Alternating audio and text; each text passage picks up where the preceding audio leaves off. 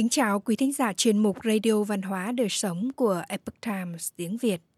Hôm nay, chúng tôi hân hạnh gửi đến quý thính giả bài viết của Lee Trinh Trương có tên Nhân quả tuần hoàn, cứu người chính là tự cứu mình. Bài viết do Tiểu Minh chuyển ngữ. Đạo trời sáng tỏ, nhân quả tuần hoàn, thiện ác hữu báo, tuyệt không phải lời nói ngoa. Rất nhiều khi, thế nhân chưa hẳn có thể nhìn thấu rằng cứu người khác kỳ thực cũng chính là tự cứu mình. Thương nhân huy châu ẩn danh cứu thư sinh, người được cứu tri ân báo đáp. Thời vạn lịch triều minh, có vị thương gia giàu có ở huy châu không rõ họ tên, kinh doanh buôn bán ở vùng Cửu Giang. Một hôm, ông có việc nên đi thuyền qua sông Trường Giang. Trông thấy có mấy người bị rơi xuống sông, thì ra thuyền của họ bị cướp. Họ không chỉ bị cướp sạch tiền của, mà còn bị đẩy xuống sông. Phú Thương nhìn thấy dưới sông có người kêu cứu, lập tức bảo người cho thuyền của mình tiến lại gần cứu từng người lên. Bảy người được cứu đều là thư sinh, lên kinh thành dự thi. Người phú thương thiện lương cho họ thay y phục sạch sẽ, mang thức ăn cho họ. Sau khi qua sông Trường Giang, còn tặng cho họ lộ phí. Phú thương không hỏi họ tên và quê quán của họ, cũng không nói cho họ biết danh tính của mình. Qua năm sau, trong số 7 người ấy, có 6 người đỗ tiến sĩ. Một người trong đó là Phương Vạn Sách, người ở Phủ Điền, tỉnh Phúc Kiến. 8 năm sau, Phương Vạn Sách được triều đình bổ nhiệm làm ngự sử, đến vùng Gia Hưng và Hồ Châu tuần sát.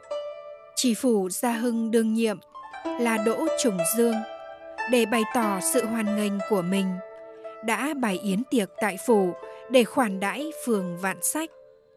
Lúc đó, vị phú thương ấy vì buôn bán thua lỗ, nên đã bán mình đến nhà trì phủ làm người hầu.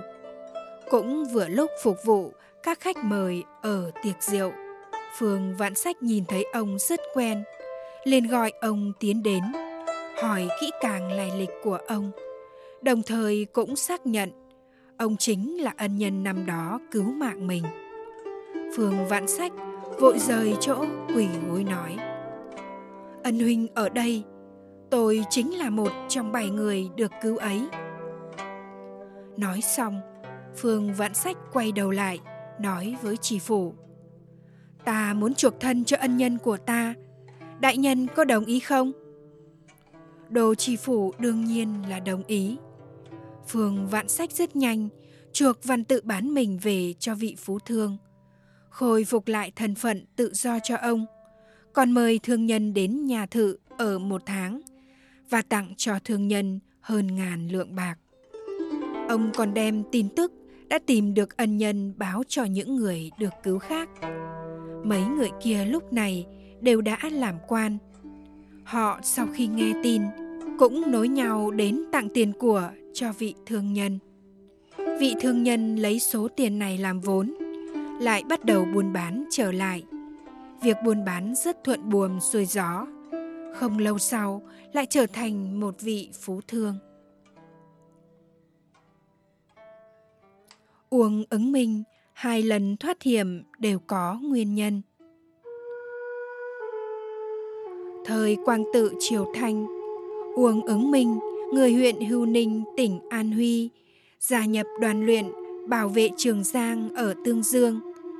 Đoàn luyện là nhóm tự vệ do người dân tự phát lập ra vào thời đó. Vì xã hội đang trong lúc hỗn loạn, giặc cướp rất nhiều, nên đối với những người đi đường vãng lai, hễ bị nghi ngờ là giặc cướp, đoàn luyện không cần giải thích, liền bắt lại, thậm chí là giết chết. Làm việc lỗ mãng như vậy nên khó tránh khỏi sẽ làm hại người vô tội. Một hôm, người đoàn luyện phát hiện có hai thương nhân đến từ Tứ Xuyên. dưới chân họ dính đầy bùn đất, dáng vẻ dường như đi đường xa. Lại xem xét hành động và lời nói của họ, cho rằng họ là giặc cướp, liền vùng đào muốn chém chết hai người họ. Uông ứng minh tiến lên, ngăn cản mọi người, nói rằng đâu có ai không hỏi mà giết oan người khác. Đoàn luyện nghe vậy mới trói hai người kia giao cho quan phủ. Khi quan viên thẩm vấn họ, hai người đã đưa ra bằng chứng đi lại mua hàng hóa. Đúng là thương nhân buôn bán chính đáng, không phải là giặc cướp. Quan phủ tìm đến người giao dịch với hai người họ, cũng chứng minh thân phận của họ không phải là giả. Hai người thương nhân thoát chết bởi vì rời đi vội vàng. Hai người họ chưa kịp hỏi thăm họ tên của ân nhân cứu mạng Uông ứng minh. Không bao lâu sau, một đám giặc cỏ đột nhiên chạy đến tường dương cướp bóc đốt giết. Trong lúc hỗn loạn, Uông ứng minh chạy trốn đến bờ sông, muốn đón thuyền rời đi, nhưng hơi nước mịt mờ, không thấy một con thuyền nào. Uông ứng minh la to gọi nhà thuyền giấu trong bụi lau, hy vọng họ có thể đến cứu mình, nhưng không người nào đáp lại. Trong lúc cấp bách, ông chợt thấy một chiếc thuyền có người thò đầu ra. Người này nhìn thấy Uông ứng minh, ngay lập tức cho thuyền chạy đến bên bờ sông để Uông ứng minh lên thuyền. Hóa ra, người trên thuyền chính là hai người thương nhân được Uông ứng minh cứu giúp trước đây. Uông ứng minh nhờ thế mà thoát khỏi tình huống nguy hiểm. Về sau, Uông ứng minh lại bị người ta kiện lên quan phủ vì bênh vực kẻ yếu. Ông đành phải rời khỏi An Huy. Một đêm trước khi đón thuyền qua sông, trong lữ quán nơi Uông ứng minh nghỉ, ông nghe thấy một tiếng khóc lớn hết sức thê thảm. Uông ứng minh hỏi thăm tiểu nhị của lữ quán, mới biết có một vị khách từ xa tới bị bệnh nặng, vẫn ở lại lữ quán. Vì đã tiêu hết tiền, chủ nhân lữ quán muốn đuổi vị khách này ra ngoài. Uông ứng minh cảm thấy thương cảm, bèn tặng cho vị khách bị bệnh kia rất nhiều tiền. Vì lỡ thời gian, nên Uông ứng minh không kịp đón thuyền qua sông ngày hôm đó, đành phải chờ tới hôm sau. Ngày hôm sau khi lên thuyền, người chèo thuyền nói với mọi người rằng, vào giờ này ngày hôm qua, cuồng phong đột nhiên kéo tới. Rất nhiều thuyền đều bị lật, đã chết rất nhiều người. Nếu như hôm qua các vị tới, hiện giờ đã ở trong bụng cá rồi.